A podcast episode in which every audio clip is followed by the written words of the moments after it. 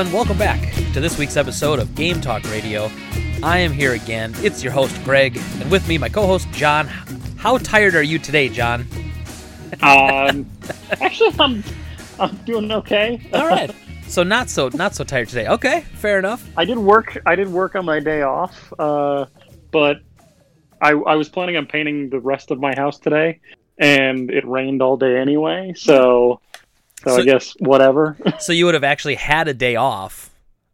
yes. Okay, Last cool. week I had no day off, and then I had this week I had Sunday off, and I was gonna have today off. And uh, my my boss called me yesterday while I was out delivering mail, and he's like, "Hey, uh, can you come in tomorrow? We have six open routes." And I was like mulling it over, and he's like, six open routes," like like guilt tripping me Wow. and I told him I'm like I'm like I will come in if I can just deliver my route and go home because a lot of times what happens is you get your route done Mhm. and then you go up you have to go to a different route and take like an hour or two off of that route to deliver it sure, sure. and I'm like I'm like if I can just leave after I've got my work done I will come in Well, well, so I did that well, well, hey, if everything keeps up as it is, uh, they're gonna get rid of the post office anyway. yeah You know, John, is it just that everything you touch turns to crap? Is that is that what happens? Is it your fault? I think it's everything Republicans touch turns to crap uh Oh, I will say these opinions are of mine and mine alone. Uh, Greg did not. I, this podcast is apolitical, but uh, but uh, you know, hey. So Um, you're just gonna like you're gonna go in and edit this before you upload it, and it's just gonna say beep. yeah, just one long beat. Nope. uh, You know what? Th- this isn't this isn't game trade. You know, game trade I I consider to be a political entity, an apolitical entity. Uh, I I am not an apolitical entity, and neither are you. And you know, we can make jokes like that, and we can talk about it. And if people don't like it, I understand. But I'm not like that's this place was not a place for me to hide. You know, like like this podcast, the Dropcast, my YouTube channel. I don't hide there. I, I I'm myself. You know, as far as All game right. trade, I don't politicize game trade because really it's just a business, and ultimately it, it doesn't really matter what I think. It shouldn't affect what game trade does and how it operates as a business, in my opinion. Right. So sometimes you can't separate them, but uh, you know, I can, so I will. um, and it's funny because so so getting into it, uh, the I, I, I almost had a rant of the week. We joked about this last week. We almost had a rant of the week, and it got it last minute uh, staved off, like a last minute execution because Yes, thankfully. we last week John and I were going to buy a rare game that was coming up. It was the Wii versions of Retro City Rampage and uh Shakedown Hawaii, which are by V Blank, and they're on like every And it's the. European Wii versions It's as well. It's European because Nintendo has cut off uh, U.S. Wii production. So to make his game on the Wii, he had to make it in Europe, where they still allow Wii games to be made. Um, which is weird. which is very weird. Plus, thinking back to that, Just Dance 20 came out on the Wii here. So Yep. when did they cut that off? It must have been recent then, because I think Just Dance was last fall or something. But in any case, we uh, next month he's doing the Wii U version, and that is going to have a US version. But you know, so anyway, it's supposed to go live at whatever time. I think it was like eleven o'clock in the morning. Noon. Noon, yeah. And so obviously, you probably paused your route for a minute to be on your phone. Uh, Yep. I, I was I mean I was at the store and I told Dave like hey you have to take care of all the customers for the next five minutes because this is what I'm doing and then we sat there and so like the page it hits noon I'm I'm refreshing and it's like it's going slow every time I hit refresh it takes a little bit longer and it's never a good sign never ever ever a good sign so then eventually I refresh the page and immediately as soon as it refreshes at noon it just says sold out Yeah, I'm, oh I was livid I would say it took me about thirty seconds from when noon hit to when the page actually upload or updated, Mhm. uh, and I could see their website, and it instantly said sold out. Um, did you? So we eventually did get them. Um, did you get it because I mentioned or I mentioned it to you, or had you already gotten it by then? So I I did not have it by then, but it's funny. I got a I I got the who where did I get it from? I saw it somewhere. Like someone else notified me, or I got a I got a tweet notification from something or someone, and then I looked at my phone, and that's when I saw that you had messaged me that it was up, and I was like, oh, oh okay, cool. Um, I, oh no, that's what it was. I saw V Blank retweeted it out that it was live now, Okay. and it was like two minutes or three minutes after he tweeted that that I saw it, and then when I went to do it, I saw your text message to me, so I actually almost missed it again. Although I think it took a long time to sell out. I don't even know if it is sold out yet. I'm not sure. Uh, yeah, it, I didn't get it until like twelve eighteen. I Oh, think it was about when sure. I finally got it ordered. But yeah, the that guy's website sucks. Uh, I think it's powered by Shopify, and Shopify sucks real bad. I think it's powered by Netscape Navigator oh. 3.0. um, but yeah, so it almost because I remember right when it happened, I went to his Twitter because like nothing's better than reading like the saltiest of tweets after someone doesn't get something they want. And I, I think I messaged you and I was like, it says sold out. It's how ridiculous. And you were like, yeah, me and Kevin too. Yeah, and we were all we were all just like pouting about it. And Yep. then and then it went up, you know, ten minutes later or whatever. So we ended up getting it, and it's fine. yeah. Thankfully, all three of us got it too. Yeah. So but it, it does bring up a rantable point, which is I love these physical rarities, but my God, the stress I endure to get them is not worth it. Like I feel like I'm Yeah. giving myself like ulcers because because I keep trying to get these stupid games and I have to be on it this time and then I've got, you know, I've got like four reminders set because oh Thursday morning Play Asia has a new ex- Vita exclusive, so I got to get that. Oh, this has this, and I'm just like, Ugh.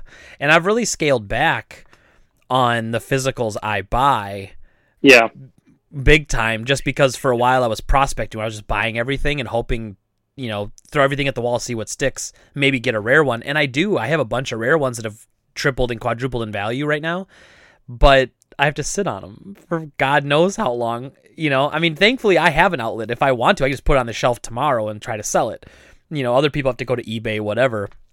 But even that, I'm just like, ugh, when am I gonna sell it? Do I sell it now and then in a year when it's ten times the price, I start kicking myself? Like, like you can't win. if you sell it now, you know you got to be happy with that decision. So, um, but yes, did you? Random question: Have you had anybody try to sell you, or have you tried to buy a copy of Poop Slinger? No, um, because that that is the ultimate. We could do a whole video on that nonsense, uh, uh, uh, like that sham that is Poop Slinger. Uh, for anyone who doesn't know, on the podcast, uh, last year, new um, April Fools, this website went up. I forget what it was even called, and they had a bunch. Uh, basically, they were selling a physical copy of the game Poop Slinger, which is a real game. Uh, they were selling a physical version for PS4. And if you go to the website, you can add to your cart. It was on April 1st, and there was a bunch of small print at the bottom, stuff like you give, you know, by hitting agree, you agree that, you know, Russians can have access to your data and the Chinese, like all this weird stuff. And I looked at it and I thought, it's probably a joke, but it probably is real. It's just they're making a joke out of this stuff. And I, I have PayPal protection, so I would have been fine if I ordered it and then canceled it. Something in my gut just told me not to do it. Said just don't mess with it. And that was stupid because they only sold like 48 copies on the website. And so now those copies I saw some selling for over $2,000. Holy crap! Excuse me. But but here's the thing. You have to get a minimum print of 1000 discs when you have a game Yeah. printed, which means there's 952 more copies somewhere. So my thought is either and I actually still believe this to a bit because apparently they were all they were all postmarked by a like by a post office that's like right in the next state. It's like South Carolina or North Carolina, whichever one Limited Run's not in.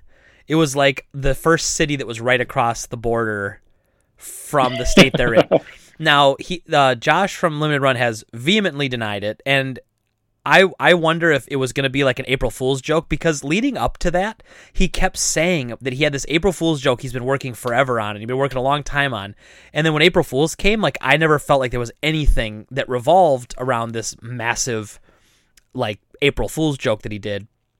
And it just kind of went away. And I wonder if all the negativity around it and with the way his business has been so positive and everything, like he's he's growing so much that maybe they just seriously thought, forget it. Like don't just forget it. Just park him and then just let him sit. Um, and or or on the flip side, somebody because anybody could do it. Like if I had talked to the Poop Slinger dev and I said, hey, can I be your publisher? I'll I'll make a thousand copies and you'll get you know instantly you'll just get this much money because that's your cut of the thousand. I'll pay you right away, and then I just have to worry about selling them, and I'll keep what's left. I could do that, and then I could not sell it, and then every month just put one up for like two thousand bucks, two thousand bucks instead instead of selling them for twenty nine ninety nine or whatever they were. So I mean that, that's a little more nefarious, but you know have it Wata graded and then sell it for twenty thousand dollars. oh my god! Uh, uh. And it was funny because a very similar situation happened with one of the guys who works with Limited Run, uh, and they did a they did that game called um what was it just called Birdman Bird, something, isn't it? Bird it? King or Legend of Bird King or something like that. Yeah.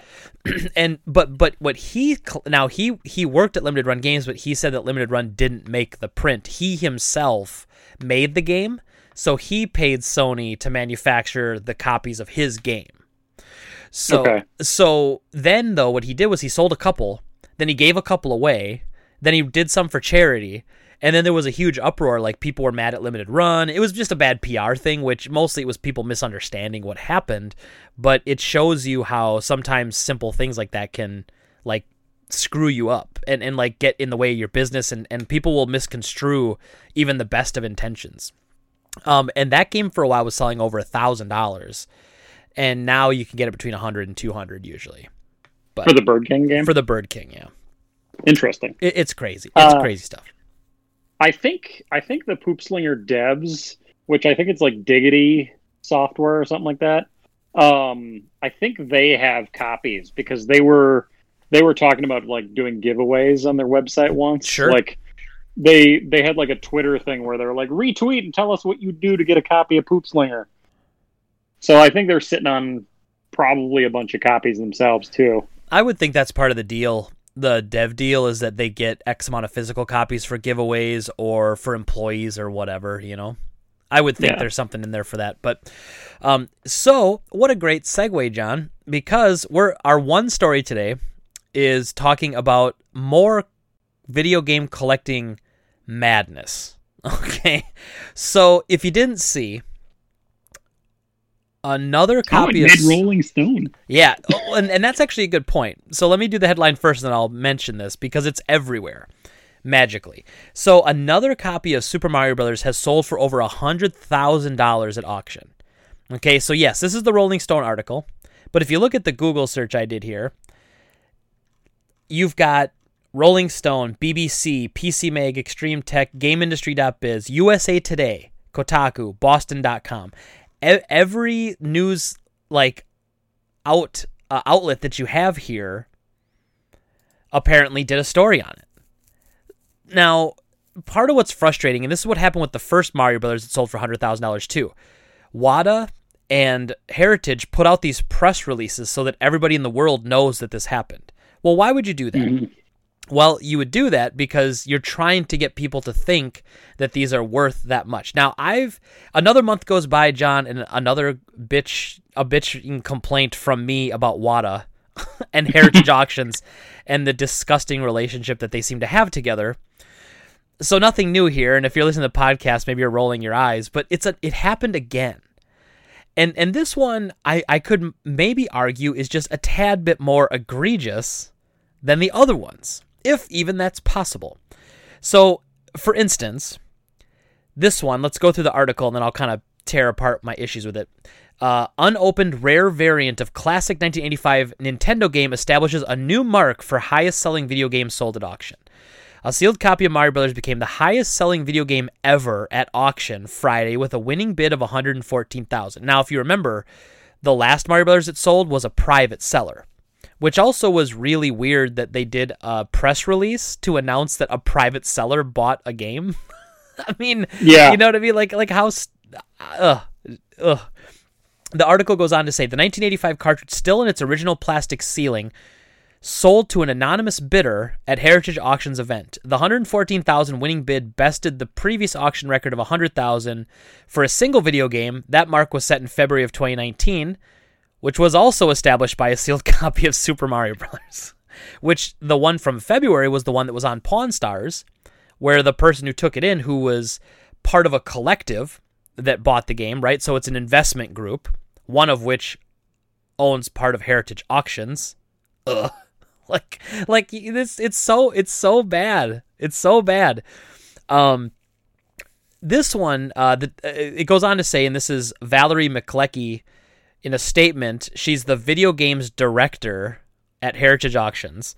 Quote, the demand for this game was extremely high, and if any lot in the sale could hit a number like that, it was going to be this one.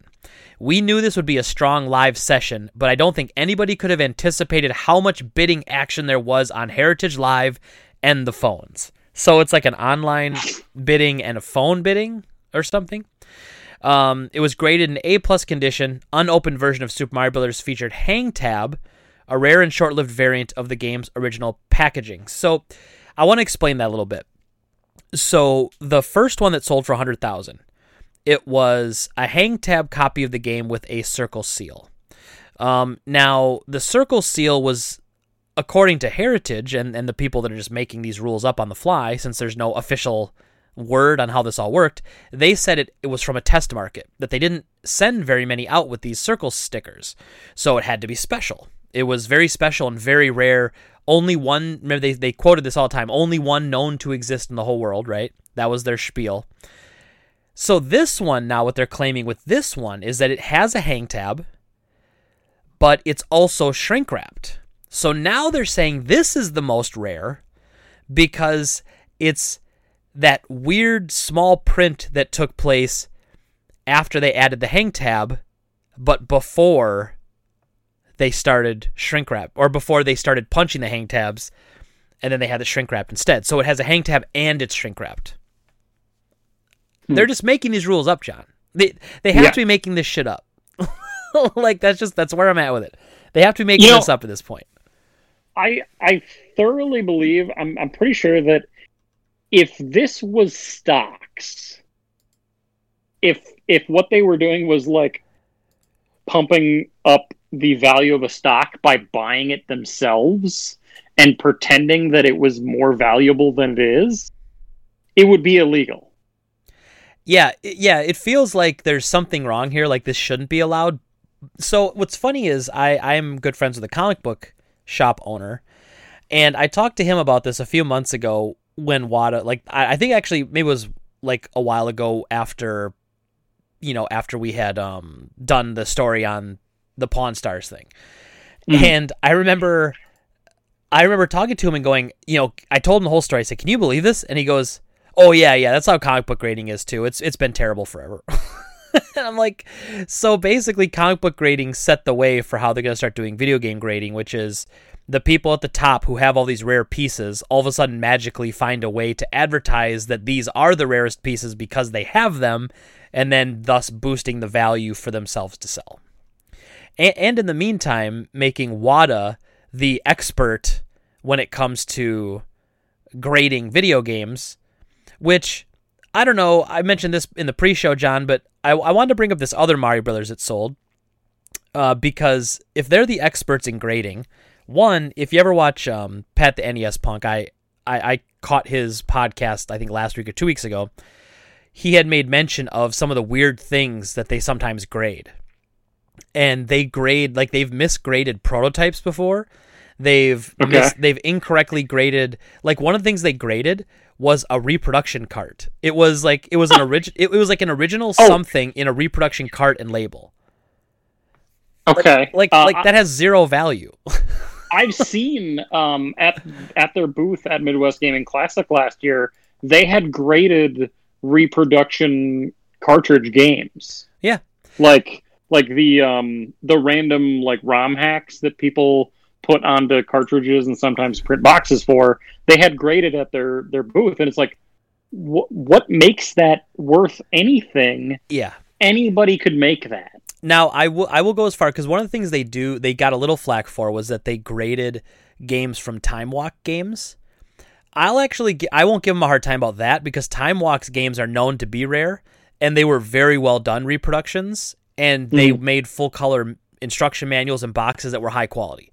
So and and it was it was always like yeah they did stuff because I I have a few of them I have like four or five of their um of the Time Walk games.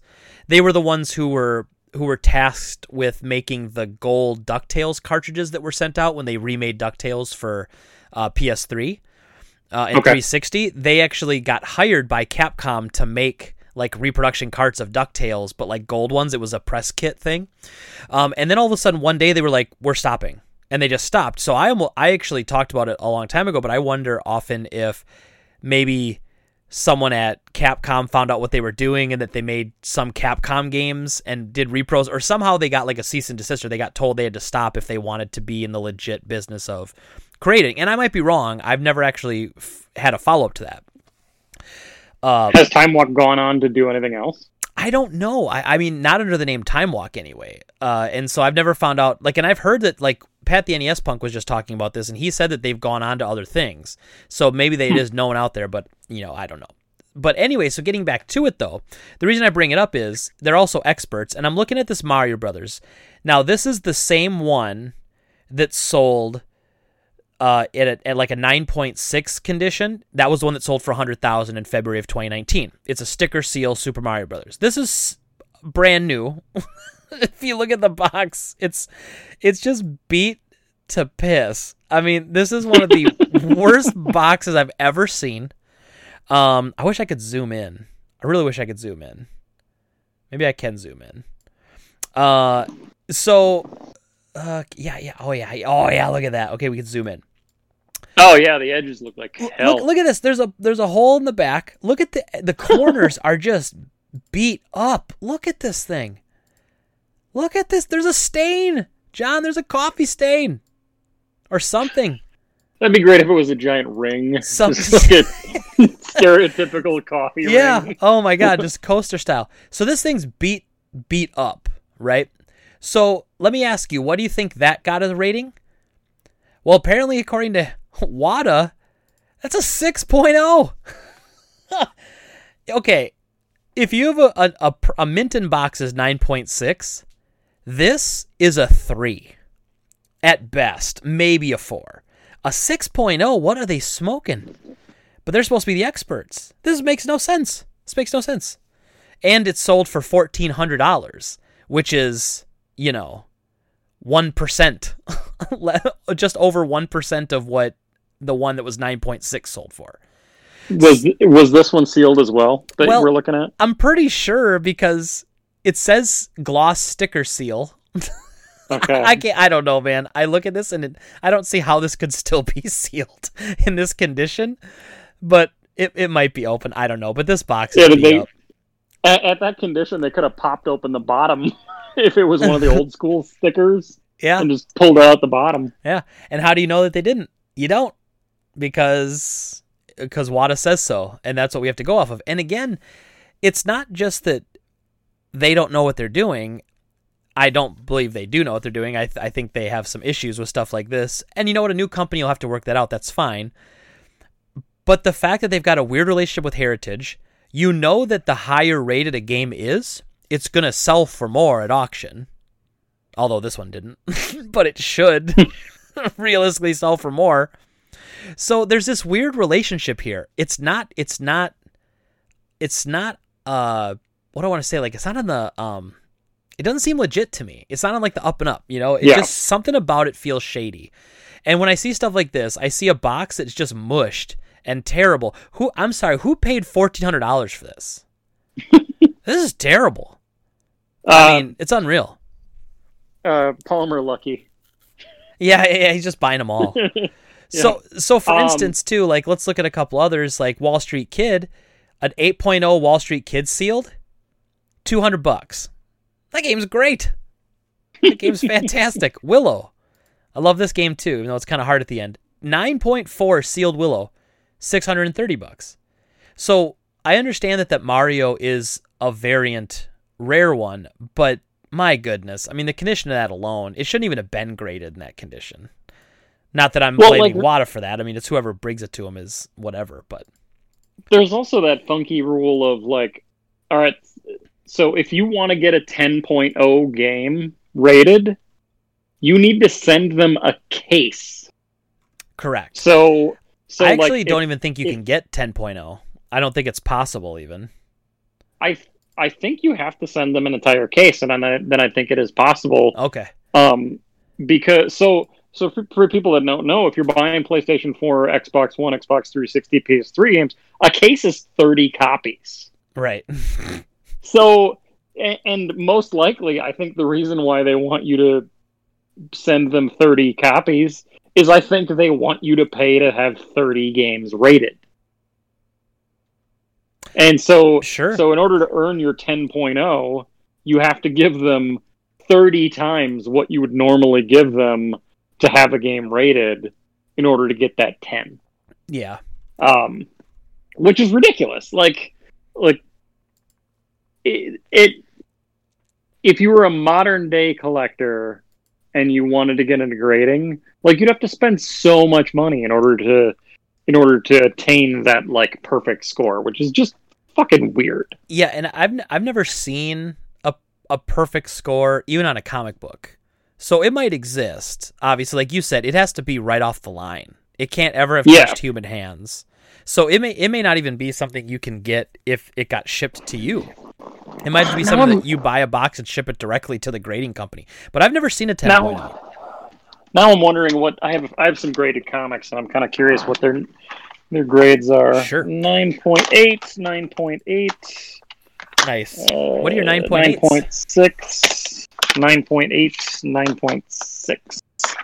Um, I've got uh, Fathom uh, issue zero, Wizard World exclusive by Michael Turner. Hmm, nice. I don't know if you can see that. I can. Uh, most of my stuff is actually Michael Turner stuff. So, Fathom Dawn of War number one. Um, I have a cracked case, so this is probably not worth what it was. But Witchblade number one, uh, nine point six. What happened to that case? I don't know. I think I dropped it. Ah, you dum dum. And then Soulfire, and then I've got this thing, Dead at Seventeen Revolution, which I just thought had cool art. It look kind of looks like Paul Dini art. Yeah, it reminds me of Kim Possible. Yeah. Um, but yeah, I, I don't know that I've seen a, a ten comic either. Yeah, I- I'd I'd have to ask Dave about that, and I could probably do a Google search too. But I don't believe you can get a ten. I believe nine point eight is the highest you can get. Um, but yeah, like even this, for instance, they have sealed Mi- Impossible Mission twos, which I bought a case of six last summer from a guy in Vegas who bought like a whole pallet load full of them. And I think I got the, I think I got the case of six for sixty bucks or something. I don't seventy five bucks maybe, and now this How one's much of this? Two eighty eight. Oh, Two hundred eighty eight nice. bucks.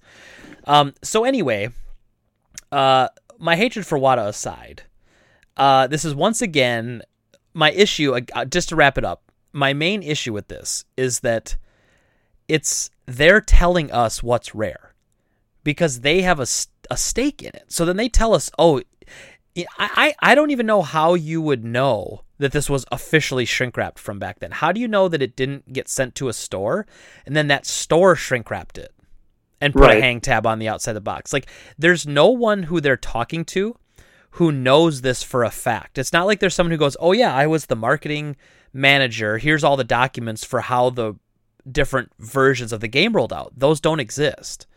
So they're making up these rules and they're saying, "Oh, you know what? We've never seen. This is the same issue I had with the first one. We've never seen another Mario Brothers that's hang tab but is also shrink wrapped." So this is the most rare thing ever. Everything that they touch and they have their hands on is the most rare thing ever. It, it's Yeah, just it's so stupid. That reminds me of the auction for um, I owned the Mountain Bike Rally Speed Racer game, which was unreleased on Super Nintendo, and I had a sealed copy. And I was looking to sell it, and so I started looking to eBay auctions to see if anybody else had sold it. And there was one on eBay, and he wanted seven thousand dollars. and in the which actually I think, I think once there's enough story behind it, it could potentially be way more than that. Sure. But the the auction for the guy that wanted seven grand for it was like this is one of only 11 still sealed in in the United Right. States. And I was just thinking to myself, I'm like, I own this. Mine is still sealed. and I don't remember ever having some sort of like Knights of the Round Table like gathering where all of the owners of the game got together and we all discussed the current condition of our game. Like he had Yep. no way of knowing that, and he was just blowing smoke up the the butt of the person looking at the auction to get more money out Yeah. of the auction. Which, when you're selling something, sure. I mean, it's your job to make it look as good as you want, so that's fine. But like these guys, Heritage Auctions acts like they're somehow not benefiting from like the extra oomph that they're putting into it. Now they're selling it, that's Yeah. fine, but they're using WATA and they're saying, well, WATA graded this, but they're in league with them. So I, I don't I don't understand how how how that relationship isn't questioned even more. And I, I you know, and and you have to be able to separate the fact that people are grading games and want graded games and having an issue with people who want games graded and having an issue with the relationship between WATA and Heritage. I understand if you want to grade games. Uh, I, I've thought about it, especially because it adds value, and I think video game grading is a thing. I, I I'm okay with it. I'm okay with someone taking a game that's 35 years old and then getting it hermetically sealed and then showcasing and putting on a shelf. And if it's worth money, I mean, the market dictates the worth, except when there's outside manipulating forces like this. and I and I Yeah. really believe that. Like I really believe that they're manipulating these values. And like you you were saying about your your sealed game, they're walking around saying this is the only one that exists. This is the only one. No, it's the only one you've ever seen Right. and one of you all own it because that it's like it's like it's, it's such a weird little clique of all these quote unquote like top tier high end collectors. Like they all came from the nintendo age forums and they all got they were all hated on the nintendo age forums and then they like a lot of the people that left there went and started WATA.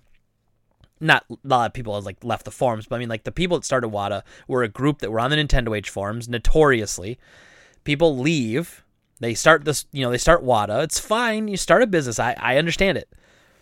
But it's just it's it's feels so wrong. And and i don't know how like how that works with auction companies. And i mean I, I guess with art auctions you would you would pay people to come in and tell you how good and rare it is so that more people would pay more money for it. I don't know. Is that a thing? I mean it seems seems disingenuous. But they don't they don't grade well art i think art is different because you don't you're not grading the art because there's only one of it realistically. Unless it's like andy warhol with his with his prints that he would make or he would just stamp stuff. Sure um, sure so i would i would think that the the art auction house would do more advertising of the piece to let people know like hey we've got a picasso that that hasn't been for sale for 90 years or whatever. And but they're not they're not having like this attaching this artificial grade to it. They might say it could be worth this much but it's up to the bidders to make it worth that much and i don't think Yeah. i don't think art auction houses are bidding on their own product to artificially inflate that product Yeah, well, exactly, and it's also this is different because, like you said, this is this was multiple printings of this, so there's multiple copies of Yeah. this that were released. However many, who knows? Um, but so to make claims like this is the only one, like I know you can say stuff like, "Well, this is the only one known to exist." Yeah, but you say that as it's only known to exist. You act like you're the only people that ever know anything about sealed games. You know, like you know, some people who have sealed games don't brag about it. Not everyone goes Yeah. on to Pawn Stars and tries to get a million dollars for their stupid copy of Super Mario Brothers. You know, like that's it's oh man, it's really frustrating.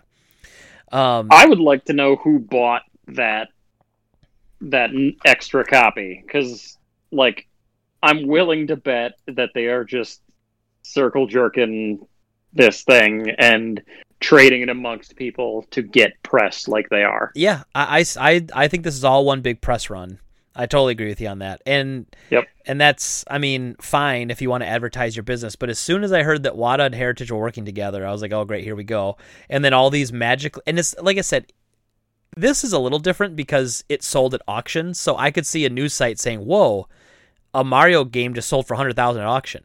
But last year when the when it the first Mario sold for 100,000, of course, you know, it was like 100,000 and like fifteen dollars or whatever, right? Or a hundred thousand, hundred dollars, just enough to get over the hundred thousand mark. And so they get to that point, and then it's a private sale, and then all the news outlets start talking about how a game sold for hundred thousand dollars. It was a private sale. Why are we? Why are we uh, talking about? Why is the news covering a private sale? It, it makes zero sense. Zero sense. Um, and and so lastly, uh, to get into it a little bit, I want to talk about this. So they also sold one of the other bigger items from that collection was a Super Mario Brothers 3 that sold sealed 9.0 condition, sold for $38,000. Now, Mario 3, the special thing about this, and a lot of people don't know this, so I'll give a little history lesson on it. There's actually something that they refer to as the Left Bros variant. So, most copies of Super Mario Bros. 3, you'll see the word bros will be above Mario's hat, above Mario's head, flying with the little raccoon tail. Well, in this picture, you'll notice that the bros is actually underneath the M in Mario. It's on the left side of the box, hence the term left bros. So this is the first printing of Super Mario Bros. 3 had the bros on this side. I think later they moved it because it was kind of hard to see. And so then they moved it over just make the box a little more aesthetically pleasing probably. So this does have some more value. I've had loose cartridges of Mario Brothers 3 Left Bros and Right Bros variant. The Left Bros isn't really worth more just as a cartridge. Once you add the instruction manual, it adds a little bit of value to it, maybe five, ten dollars more. And then obviously in the box, if you had a matching booklet, box, and cartridge for Left Bros, that'd be worth more. Um, and I'm okay with that. I don't have a problem with that. But again, I want to go a little bit to the description, and they start talking about how, like this here, this is the description of the auction. this copy is not at all to be compared with any sealed copy of the quote unquote right bros variety. the quote unquote left bros is in a completely different league. This variant's nickname refers to the justification of bros on the front of the box, which indicates this copy is from the earliest production run of the title. It is as close as one could get to saying this copy is from a quote unquote first printing. So they don't even know that it's a first printing, technically. They're just saying this is as close as one could get to saying this copy is from a first printing. it's like they're the the the the pretzels they're twisting themselves into to make their logic work on this is like incredible. Um, while there are certainly a fair number of complete in box copies of this variant out there, sealed copies. So even that, while there are certainly a fair number of complete in box copies, are much uh, of a game are much more likely- rare. yeah, so it's not rare. Uh, have been sold early on and opened. For many collectors, the prospect of finding a sealed copy of this variant of Super Mario Bros. 3 has been such an unlikely task that many have forked over a pretty penny for a high grade complete in box copy. For example, in April 2019, we sold a complete in box copy of this title graded 9.4 by WATA for over $5,000. So they sold a 9.4 for 5 grand a year ago, and now a 9.0 went for 38,000. Is that another private sale? Uh, well, apparently, well, Or- this, or, th- this like- says Unknown seller. this says we buyer. sold a complete copy. That would that would tell me that WATA said they sold it. Well, I'm saying the the the one that sold for 38 grand was that another person that would like not to be named? Oh, probably. uh, this one was this anonymous? I don't know. Probably, but it's it's weird, man. I mean, it, it's again, it's it's this weird overhype, and I got to be honest. These descriptions, these don't sound professional at all. Like like when I read this and it talks about how uh, the Left Bros is in a completely different league. like like like the way they word some of this stuff is like really unprofessional. I don't know. It just it's whatever. So it's fine. But anyway, so another month goes by, John and another WATA auction, another WATA graded heritage auction sells for way more than it should. And again, I'm not criticizing stuff being expensive. Actually, um, a friend of mine on Twitter was got into it a little bit with somebody because that person was trying to argue with him that it's stupid that you'd even pay more money for a game with a box. And it's like, well, hold on, hold on, hold on. The market's dictated by the consumer for the most part. So, yes, people have decided that if you have the original box and all the contents, it's going to be worth more. I mean, we've decided that in everything. It's if you buy an automobile, an old vintage sports car, it's worth more if it's got all original parts or an engine or or an engine. yeah.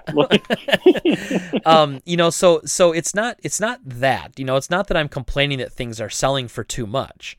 My issue is that there's this weird like relationship between these two and they're both benefiting from them having this relationship and the way that they're spreading like their style of doing things around. Now, the only good thing I can say about that is it seems like a lot of people are always calling them out, which is nice.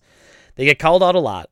Um, but man, I mean, eBay is getting flooded with Wata grade. I mean, they're being super successful. Um, well, and as a company, like, there's because, another yeah. there's another grading company out there, the VGA graded stuff. Yep. And VGA doesn't seem like they are nearly as shady as what WATA is. No, but VGA only did sealed stuff. And so WATA opened up the possibility of doing non-sealed stuff, which was appealing to a lot of people. But you're right, like v- VGA always seemed like it was fine. You know, if you look at their website yeah. now though, like it it's not updated and it, it looks weird. Like it looks like whoever was in charge of VGA grading stuff just doesn't care. or that they don't maybe they don't even do it anymore. I don't even know. Um but oh my goodness, man, you know? I, I don't know. Just just another month goes by, another WATA and uh, Heritage Auction circle jerk. Are there any good threads on Nintendo Age about these guys? I need to look. I need to look because no, I haven't found them, and yet I've had people leave comments on my YouTube videos saying things like, "Hey, these are the same guys that that got kicked off Nintendo Age forums for being douchebags to everybody." And I was like, "Oh, please tell me more." Uh, and I want to say even one person I said that to, I said like, I'm like, oh, do you have more details about that? I'd love to hear about that. And then I never heard back. So could just be a yeah, dumb, dumb fake YouTube comment. You never know. I'd be interested to do some digging on Nintendo Age and see if uh, if there's any info on those guys. Let's do it. We'll do it. We'll do an expose. Let's see what we can uncover. um, but uh, so that's all we had for excuse me that's all we had for news stories today which is going to bring everyone to it's bringing us to everyone's favorite new segment this is week two. Now uh, john before we begin i, I had uh, i had some i had my friend ryan he reached out and he said hey i've got some ideas for what we could call the segment. So we're gonna have to put this on twitter and like see what people really want to call it because i don't know what to call it I haven't really thought much about it, to be honest. It's been a very busy week. But he had some potential segment titles like Greg's Guess, cover to cover. I kind of like that. No, it's not, not too bad. Uh, Obscure Covers Anonymous, or Remember That Game, or Greg's Best Guess, or Greg's Cover Quest, hosted by John. See, I like this. See, some of this stuff's really good. Um, What's That Game Cover?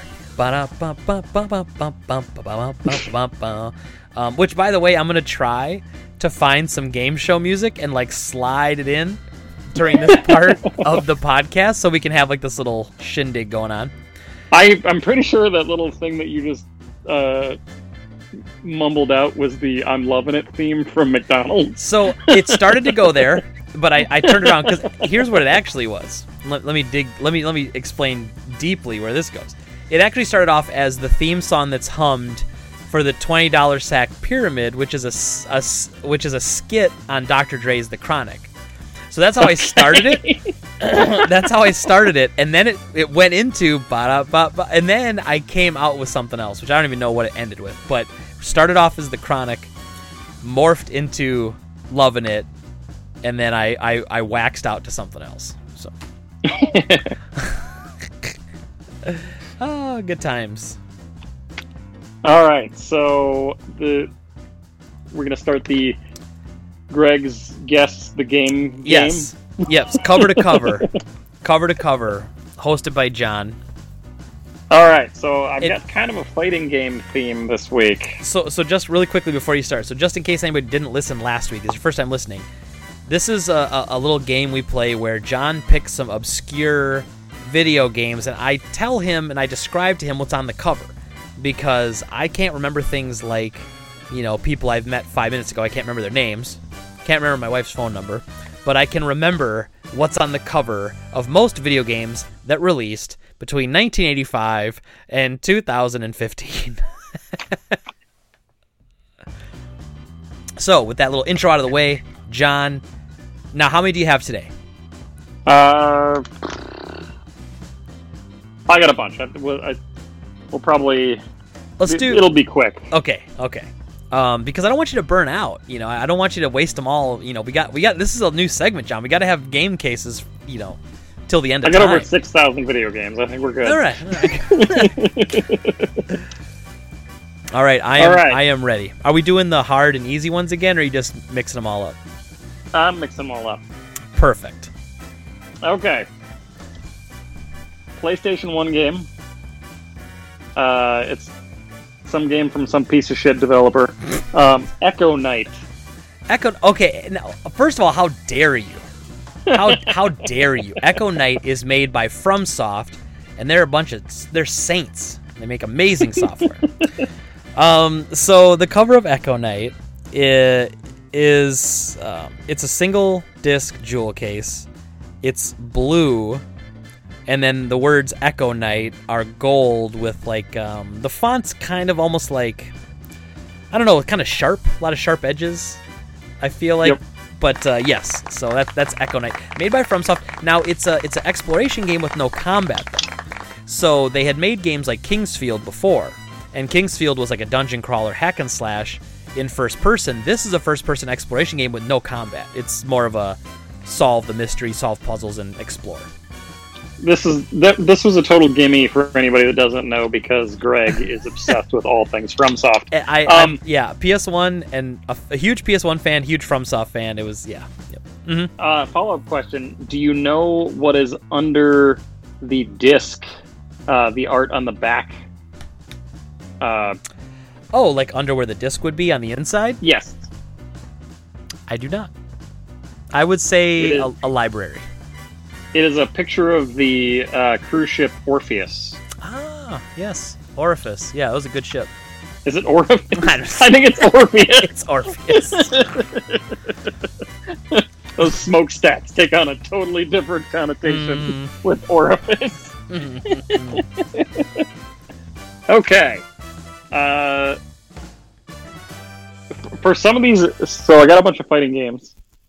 Um, I kind of want you to name the characters that are on the cover. oh, that's gonna be tough. Uh, I will admit, fighting games are a weakness of mine because I, I'm not a big fighting game guy myself. So I'm going to start with some easy ones that don't have a lot on them. Uh, Street Fighter EX or EX2 Plus for PlayStation One. Okay, so EX2 Plus, it's a single disc jewel case. It has it's it's an orange cover. It's got Ken doing his like fiery uppercut on the cover.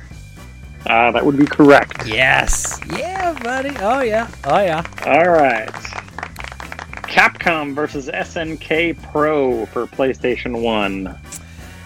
Capcom versus SNK Pro for PS1.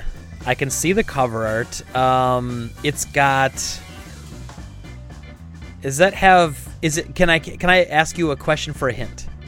Is Sure. it? Is there two people on the cover? Yes. Okay, so that one I believe is Ryu and Terry Bogard. That is correct. All right. All All right. right. Uh, So there's a whole bunch of people on this cover. uh, I want you to name three of them. oh Lord. There are there are six people on the cover. Uh, PlayStation One game Street Fighter Collection, And I have to name and three. there's two. There's two Street Fighter collections, aren't there, for PlayStation One? Um, no. There's one Street Fighter collection. Just Okay. one. It's a so. Oh, sorry. I thought there was something else. I must be thinking of something else. They did do a Street Fighter Alpha anthology for PS2.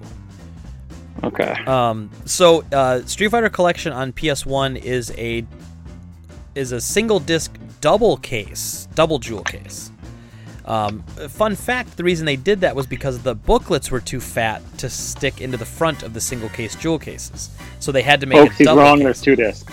Oh, are there two discs in that one? there are two discs. Oh, what? oh, okay. Well, I'm thinking wrong. My point still stands about the booklet, but that was a two disc one, so my apologies. I'm already wrong. Um, okay, so there's six people on the cover. I'm. I think I'm gonna. I think I'm gonna cheese this off because I'm pretty sure they had most of the new challengers from Street Fighter 2 Turbo or from Street Fight uh, Super Street Fighter 2. So I want to say, let's see. I know. Oh, is uh, Cammy's got to be one of them. Yep. Um, I want to say T Hawk. Yep. Um, let's say. Uh, and the third one, what is his name? He's the Bruce Lee wannabe. It's like Fei, Fein, Fei Lin, Fei. Uh, yes, I. The funny thing is, he named all of the difficult characters. um, uh, I think Dee Jay. I think is the, Oh, the yep, name Dee Jay. of Yep, yep. the the black guy on the cover. Uh, and then the two easy ones are Ryu and Chun Li. Yeah, I'll forget the easy ones. Just give me the. But but that's what I remembered is I remembered the new fighters uh, for some reason. All right, so we're gonna we're gonna do a PS1 game or a PS2 game. Um, uh, Dead or Alive 2 Hardcore. What does the cover look like? Oh, it's it's. I would say it goes down in history as one of the most boring covers of all time. It is an all black cover. It just says DOA hardcore on it in like silver lettering. Yep, and there's like a weird star pattern. It's very bizarre. All right. Uh, now I don't have the PlayStation copy of this, but the Xbox has the same cover. Um, what is on the cover of Auto Modelista? Oh, uh, ooh, I don't know if I'm gonna know what car it is. Uh, I might actually. Yes, I do. Uh, so Auto Modelista was the first racing game I bought that was online compatible, John, and uh, the online sucked on the PS2 really badly. Um, so if I remember correctly, Auto Modelista has at the top there's like a like a square logo. Says Auto Modelista underneath it. Then the car that's on the front, it's got kind of like a blue background, but the car that's on the front, I want to say, is a red and white Dodge Viper. That is correct. Yeah, I, I at first when I in my head I was like, it's a red and white car, and then I just like it was like Blade Runner when it goes like enhance, enhance, and then it, my brain just like locked in on it. Do you know what the? Do you know what video game had your model uh, Lancer on it? That would be Juiced Two for the PS3. Uh, well, technically that was an Evo, but mine was a Ralliart. But was there one Yeah, that had just um, a Ralliart on it? there wasn't a rally art, but I was thinking. Um, now this is an import, but uh, the Japanese version of uh, uh, what was called. How was it in the U.S.? It was Import, import- Tuner Challenge. Yeah, import tuner challenge. Um, but it was Shikato Battle X Oh, uh, or Shitako. Um, I have that on the Xbox. what color was 360. the? I love that game. What color was the Lancer on it? I think it was red. Nice. All right, so PS2 game. Uh, who is on the cover of Soul Calibur three or Soul Calibur two? Uh, I would like you to name two of the four characters. Hmm. So uh, it has the character who was so in on in Soul Calibur 2, all the different versions had a different unlockable character. So for Xbox it was Spawn, for GameCube it was Link, for PS2 and one of the people on the cover it was Heihachi Mishima from the Tekken series. The lamest of all the of the characters lamest of the possible. three. And I love Tekken and I love Heihachi as a character, but that's that's weak. That is weak Yeah, stuff to put in a a game. weapon, a weapons-based fighter where you give us a guy with no weapons. no weapons, and he wears wooden roller skates. Um, and uh, so then the uh, let's see. Okay, I see it in my head. I see the picture. Um, Hmm. What is her name? I I don't. I played a lot of Soul Calibur one, and that was pretty much it. Let's say um. Let's go with um. Let's go with Nightmare. Nightmare should be on there. Nightmare is on here. And then if I, think- if I, had think to guess, Ivy. Yep, Ivy, and then Ivy? Yeah. is is it Maxi or Kilik? I think was. I think it's Kilik. Yeah, yeah, he had the bow one. staff. Yeah. He, you can see him the least on the cover. Uh, he, like you really got to know his forehead. Oh. forehead. Yeah, yeah, look at that. All right, uh, last game. Uh, PlayStation One game. Fox Hunt. Oh, sure. Uh, I love this game. I, I'm a sucker for cheesy FMV games. And the PS1 surprisingly didn't have a lot. Sega CD like doubled down and tripled down on cheesy FMV like it was the future of video games. Sony with the PlayStation had a few. Um, one of them, which is one of my all-time favorite games, is called Psychic Detective. Just fantastic, fantastic FMV game. Fox Hunt uh, is a ooh, how many discs is it? I think it's four.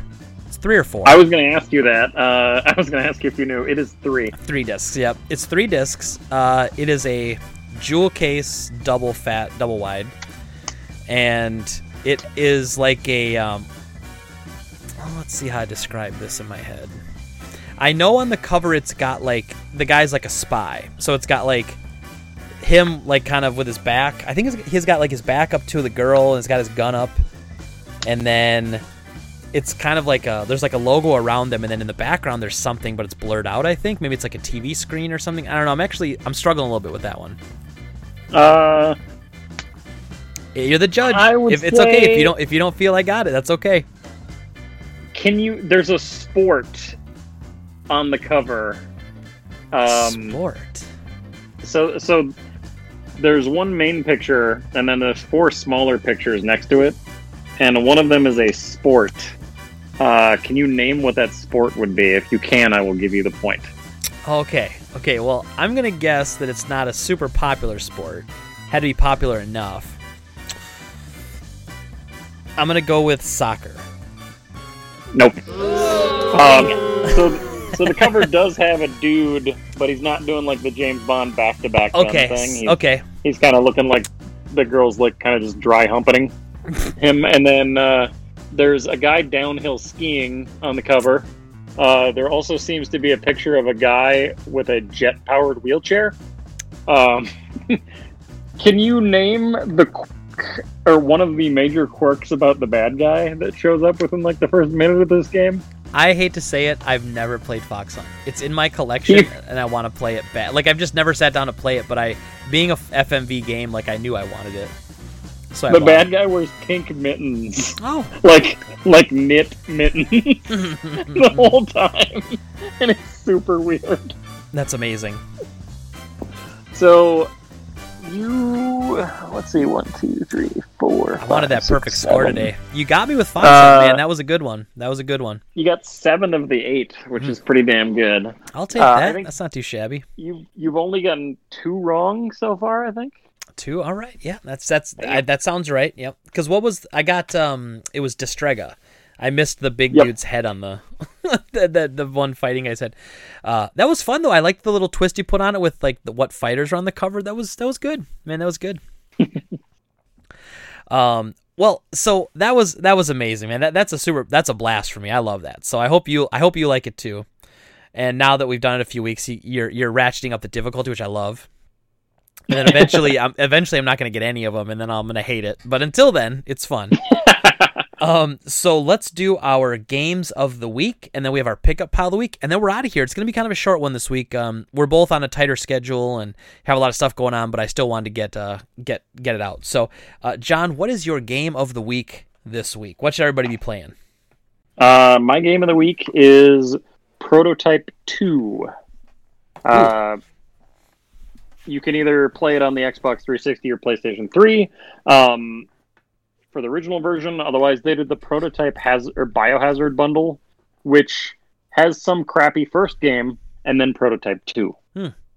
Uh, and I like 2 a lot better than the first game because I I really didn't like Alex Mercer in the first game. I didn't find him to be a re- redeeming character at all, and he's kind of just an evil piece of crap. Whereas the character you play as in the second game, like, has motivation for doing what he's doing. He's trying to he's trying to uh, kill Alex Mercer and and cure the virus that leads them into this like weird, like almost nemesis style like mutations, and it's just a fun game. Like the the powers are really fun, and they just give you a lot of uh, a lot of tools to wreak a lot of havoc. And if I remember correctly, that was made by um, Free Radical, not Free Radical, Radical Entertainment. Radical Entertainment, And Yep. so they Radic- also did Yeah, they did Incredible Hulk: Ultimate Destruction. yes, So this was which kind a of game. yeah, this is kind of their like own property idea after making a successful Hulk game. They were given the creative freedom to make their own game, and this was what they came up with. So, So what have you got for your game of the week? all right. So my game of the week is Gungrave for PS2. Now I have a sealed copy. I don't really don't keep sealed copies of games. I'd rather just have an open one in case I ever feel like playing it. But this is a really interesting story. So Gungrave is one of my favorite animes. Um, I, I I just really connected with it. I thought it was great. But what's funny is the game came first. Then they made an anime based off of the game where they went more in depth with the story. Um, this is the guy that uh, did this is the guy that did like Trigun in Cowboy Bebop. Um, and so he went on to make the anime, which was awesome. Then he went back and made a sequel game, which was a sequel to this game, but then also like a sequel to the anime, sort of, even though it kind of doesn't make sense. Uh, and then uh, um, never went back to another series, which is really unfortunate. But it, it really like so I played this game first, and I was like, this is really cool. It's stylish, like a third person like gun blazing action game. And then I watched the anime. I'm like, man, this is so cool. Uh, and then I played the, you know, and then but I wanted more of it, and there isn't any more than like that little story they have. And then so when they came out with the sequel game, which like continues after the anime, you're like, I have to play this, even though it kind of doesn't make sense. Uh, and so you you put up a lot. You have to you have to really have a lot of caveats to enjoy it as one piece of entertainment. Uh, but it's just cool, man, and it's it's just style. It's kind of style over substance. It was cel shaded, which you know PS2 was kind of the start of cel shaded uh, graphics, and it was one of the earlier ones. Um, it was cool. Gungrave for the PS2. If you get a chance, check it out. Who is the developer on that? So it's Sega published it, and the developer just says Red Entertainment. Uh, I'm I'm going to ask you another piece of trivia. Um, can you name the very bizarrely named PS2 game that they made after that? I cannot.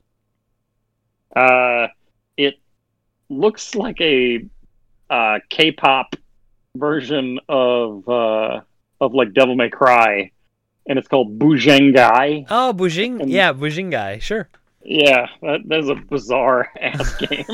yeah, now that I think of it, I can see the logo on that box. Yep, I know what you. Yeah, yeah, nice. Yeah. yeah. I bought that after um, after Gungrave came out because I was like, oh, that last game was awesome. I'll buy their next game. it was super weird. Did you ever watch the Gungrave anime? Uh, I have not. So I like it a lot, and I watched it because I downloaded it before it was available here, and it was fan uh, fan subbed, and I watched it, and it was really good. I really liked it, and then they brought it over, and I watched it with English voices, and I hated it. And I'm not normally I'm not I'm not normally a sub over dub kind of like I'm not a pinky in the air anime fan by any stretch. Um, I like English dub for the most part, and it just everybody sounded the same. Like every character sounded like they were voice acted by the same person. It was terrible. And then I was like, you know what? I'll just I'll just, I'll just watch it subbed. That's no problem. And so the sub is also atrocious. The official subtitles are awful. So for instance, one of the themes throughout the whole anime is this brotherhood that they have. So there's two two main characters, uh, Grave, who is this guy, and then this other guy, um, Bunji. And so they're they're very close as they're coming up like through this criminal organization together. And there's this part where like they always refer to each other as brother. You know, it's like brother, you know, brother this, brother that, because they're so close. They consider themselves brothers. So there's this part where after they get into a like after Grave comes back, right? Because the the premise is that uh, he's part of this organization. The organization kills him, and then he comes back to take him out. And after they see him for the first time, Bunji, who's still like, ha- you know, remembers him being this really close friend, is driving away, and he's he's thinking to himself, you know, and in the anime, he's he in, in the original uh, fan sub, he's like, you know, he, as he's driving away, he's contemplating things. He just goes, you know, brother. You know, that's what he says. He's like, he's remembering him as his brother. In this, in in in in okay, in the shit ass dub that they did, they swapped the word brother for big guy. So imagine this theme of like brotherhood and closeness and and you know all this, and instead of calling him your brother, you call him hey big guy. you know like uh, like it's just it's terrible. And I and- was hoping you'd say lover. oh Just that that would have been better. That would have been better. Um, and then lastly, uh, they have this thing, right? So there's a law in the organization they're in. It's what what is it? Um, when John, when there's uh, um, a law that, that cannot be broken. What do they call that? Okay, it's sorry. It was it's supposed to be a simple question. Know. It's it's iron law, right? An iron Okay. law cannot be broken, right? So somehow when they translated this to the US, they changed it to the code of iron. That's what they call it. They're like, "Oh, you know, you broke the code of iron." What? They broke the iron law. You can't break the iron law and, and if you break it, that means you're out. But they broke the it was the code of iron. Like, what? Like who who who who subbed this and like was writing this and was like, "Oh yeah, yeah, they it says something about the iron law, but it's a code, like iron code, so we better call it the code of iron so it makes sense to stupid American viewers or something. I'm like, but so anyway, little things, but it's terrible. and I loved it so much and then when I first saw that, I was so mad because I had watched it and it, it's very like special to me. Anyway, that was a long tangent just to talk about that stupid anime, but it's good. It's one of my favorites.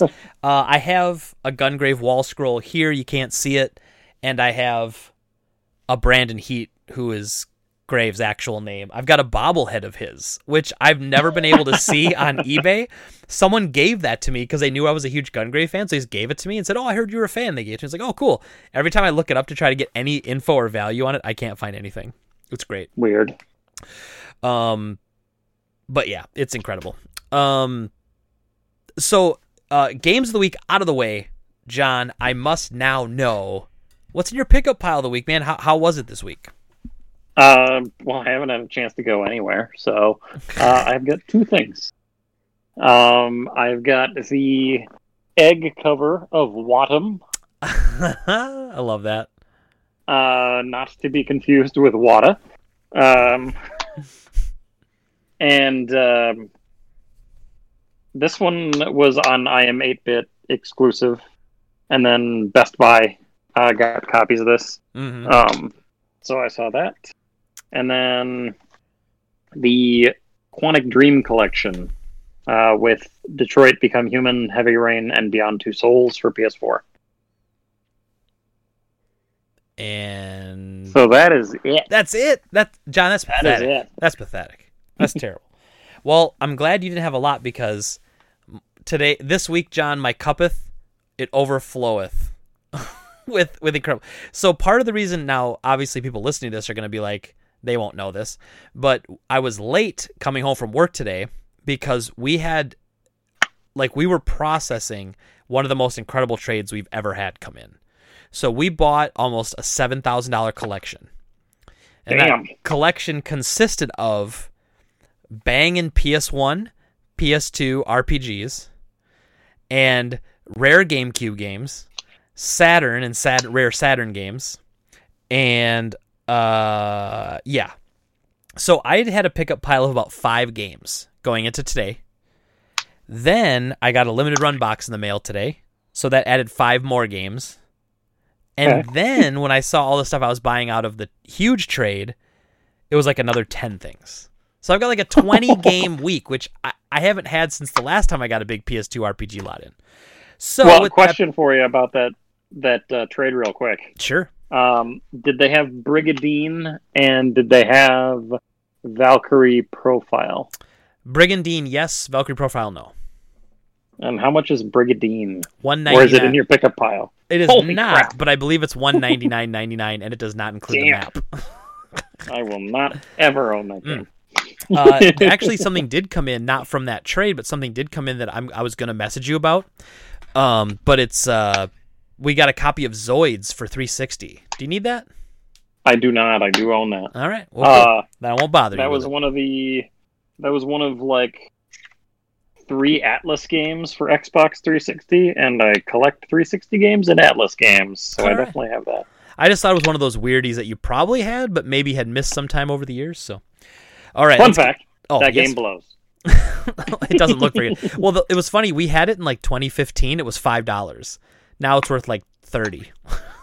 I'm surprised that went up because that game's a piece of crap. Yeah.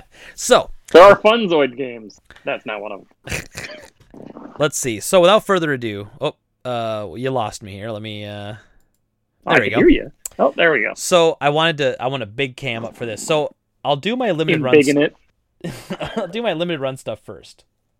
All right. I got too many games here, John. I got no limited run stuff this week. I think all my stuff is like way far out. I got Mighty Switch Force collection. Okay. Okay. Uh, I don't even know anything about this. It looks cool. Uh, this I'm excited about. I got the PS4 physical copy of Shadowgate. Uh, Is that that's one of the uh, NES remaster? Or is it a remaster or is it just the same damn game? it's a completely remade game. So like it looks like Okay. um the graphics are almost like Myst, you know, but it's it, it I've actually never played this version of it, but I saw that they had remade it a few years ago for PC and then they brought it to PS4 and now they have it physical. Um, next up was Dark Quest 2. Uh, it, it's like an Okay. isometric view. R, I don't know. RPG looks pretty awesome. I Uh, missed that one. That sale completely. Apparently. then uh then I got a couple of these Kemco shitters. So these are those generic RPGs that Kemco publishes. So the first one is called Sephirothic Stories. Just look at this crap. and then Legend of the Tetrarchs. And this looks a little bit better at least. But this looks straight How out of like made with RPG Maker. Dude, it's wild. How many Kemco shitters are in your collection? At least 15. At least. Yeah, they're they are cranking those things out. they are it is unreal like it should be against the law making that many generic rpgs um, but hey there's dum dums like me that buy every one so it's fine uh, then i picked up um, i forget the the word that's first but it's something super combo and so this is like a collection of two like old arcade wrestling games but they're fighting so they they play kind of like beat 'em ups but uh, I don't even know where they came from. But they're SNK, so you know it's good. Um, I got a mint in box copy of Super Mario Land for the regular Nice. Game Boy. This is in great shape. We actually had the box and booklet in back forever, and we finally got a loose cart with a nice label. So it's like finally. Um, I got a mint in box copy of Sword of Mana for Game Boy Advance. Nice. Uh, also amazing condition, waiting to go in my collection for a while. And now this one, now I collect mint and box boxed games. This one is not mint and box, but I cannot find this game anywhere, and it came into the store. So oftentimes when a game comes into the store and it's like a six or seven out of ten, I'll still take it, even though I usually stick to eights, nines, and tens out of ten. But I got a boxed copy of Wolverine for the NES, which this game is rough. It is very, very rough. um, you The game's a piece of crap. Ga- game's terrible. Uh, game's terrible, but it's Wolverine. I'm a Wolverine fan. I do love the art on the front, but this game is just bad. Um, but you Any know, idea who did the art? oh, let me look. Mm, I know that art. It's not Jim Lee. It looks like I don't know who is it. I, I have no idea. I'm- Oh, I thought you were putting me to the test, dude. No. All right, well, okay. So let's get on to the Wii the Wii games. I picked up a copy of Monster Hunter 3 import. Someone dropped into the store. So the Japanese copy of Monster Hunter All 3 for the Wii. Who cares about that? I don't know. It's Monster Hunter, so I'm stupid. I'll buy it. Um, I got a copy of Opuna. Opuna is Hey! a cute little Koei RPG for the Wii. Yeah. I I should have bought that like eight years ago and didn't. Yeah, it was worth a lot less back then. Yep. Same with this game, which has had a meteoric rise, no pun intended. Arc Rise Is it Jerry Fantasia. Rice's? Oh. Thought it was going to be Jerry Rice and Nitus's dog football. I'm sorry. I'm, copy of that one. I'm sorry to disappoint. you, you'll you'll be the only one with it. Um, and so that's it for that. How much is Arc Rise worth? Because I I own that one. Uh, about sixty. Okay. Um, then I got Sonic Jam for Sega Saturn. Oh, that's one of the only Sonic games I don't have. It's so cool. Um, I was very happy to see that come through. I got uh, Earthworm Jim 2 for Sega Saturn. Nice. Very happy with that. And lastly, very, very happy with this Resident Evil for the Sega Saturn. Nice. Um, yeah, I uh, I've wanted this for a long time, and I hate to say it. Look at the disc if you can see it. There's like a rental sticker from from Wat uh, Waterford Pick and View. Waterford jerk-offs putting stickers on the disc. Um, but so I'll get another disc copy in of this one day, and I'll just swap the discs. But until that day, Which uh, Yes. wasn't wasn't one of the Resident Evil games censored, like the, the opening cinematic? yes the Actually, PlayStation the, the, director's cut was, wasn't it? the the PlayStation One version originally had like in Japan had Chris smoking a cigarette. Was it Chris or was it Wesker? I forget. One of them smoking a cigarette in the intro, and they cut that out. Um, they might have put it back in in the Saturn version. I don't know, but this I is two, this is two hundred bucks for the Saturn version of this. Holy game. crap! Yeah. I think they cut out that FMV completely on some of the versions of the game. Ah, that that that makes sense. Yeah, and this one says that features all new monster and a hidden shooting mode available only in this release. Huh. Pretty pretty big deal, but it it just looks good, man, on the shelf. Like that that spine just looks good. Yeah. Um, and then lastly to the PS2 games, uh, I surprisingly didn't get any PS1 games out of that collection.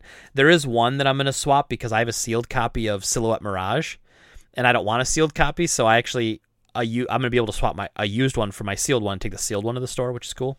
But first up, this is a big one: Steambot Chronicles for PS2. Nice. I've, I've been waiting for this forever. I've been on the list at my own store for like three years for this stupid game.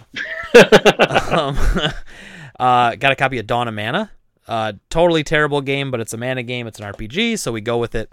Uh, Harvest Moon: A Wonderful Life Special Edition for PS2. Uh, this game is god awful, but it is what it is. Arc the Lad, End of Darkness. It's an RPG. Um, it's got online, and I looked on the back, and it straight up says there's four on four online deathmatch. H- how more could you ruin a Japanese RPG except by adding four on four deathmatch? Ugh.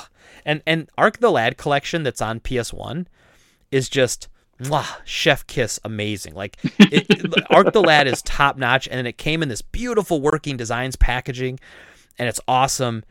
And then I guess Namco bought the rights to Arc the Lad, so Namco published this turd. I don't know. It sucks. Uh, then I got a copy of Wild Arms 3, which is also a massive disappointment. Um, I love Wild Arms 1. It's one of my favorite RPGs. Then they Wild Arms 2 is okay. 3 is terrible. 4 is okay. And then 5 is okay. And then they did Alter Code F, which is a remake of the first one. And that's kind of okay. but Wild Arms 3. I, I actually still need Wild Arms 4. It's the only one I'm missing. Um, Mana Khemia. I didn't have this version of this, um, which is weird. I don't know how I didn't have that. And then, oops, I almost forgot to take the sticker off this. So let me take the sticker off first because I'm ending this massive day with a monster haunting ground. Uh, I Nice. got I got my copy of Haunting Ground finally uh, in my collection. That's it. You don't have that. Uh, I, I think I've passed it up like 10 times because overall I don't like the game. Like it's okay, you know? And every time I see it I'm like, "Well, I could buy this and put it in my collection finally, but it's so expensive." Um th- now I'm I'm starting to do this a little bit more with games in my collection. Is I'm starting to I don't want to say sit on them, but like this is a game that I think will keep going up. And so if I put it in my collection for a couple years and I decide to sell it, it might be worth 400 or 500, you know. Yeah. Um, and then one of the games that was traded in, it won't be going out until Saturday. We're gonna have a massive post on Saturday, but we got a copy of Kuon, which Ooh, nice. is now John six hundred dollars. Yeesh. That's what it's selling for. Six hundred dollars. And we got a copy of Rule of Rose, which is five hundred dollars. I'm fairly certain I passed up Kuon for like twenty bucks years ago. I bought it at I bought it at my store for a hundred bucks like two years ago, and I was like, oh, oh. Um, but uh, but anyway, so that is all I had in my pickup. That is it uh, for my pickup pile of the week. That is it for the show. So as always, you can uh, you can um, subscribe on YouTube, youtube.com slash drop rate. You can follow us on Twitch at twitch.tv slash the drop rate. And uh, follow me on Twitter at Game Trade Greg. You can follow John on Twitter at Dryer Combo. We uh we are starting to tweet out our pickup piles of the week and our games of the week, which is pretty rad. Um and uh, in case, I mean, if you listen to it, I guess you don't need to see a picture of it, but it's kind of fun sometimes if you're on Twitter. Uh, follow us both and, and, and check that out. Um, and um, what else, John? Any anything important going on? I don't know. Um, I might start a uh, amateur home improvement podcast randomly. Uh, I like it. I like it. And uh, yes, really. we didn't talk about that, but yes, you did. You painted. You painted your house, man. It looks great. Yeah, my hands are covered in paint right now because I was still out there today, even in the rain. Well, I just so you know, I noticed when you sat back in your chair a couple times. I know you're not wearing pants, and that's fine. I am wearing I am wearing shorts. Pants are optional on this podcast, always. no judgment here, but I just want you to know I noticed. I noticed. um, but thank you, everybody, as always, for listening and watching. Thank you very much. We'll talk to you again next week. Say goodbye, John, Later. and we'll see you next time. Have a good one. Bye bye.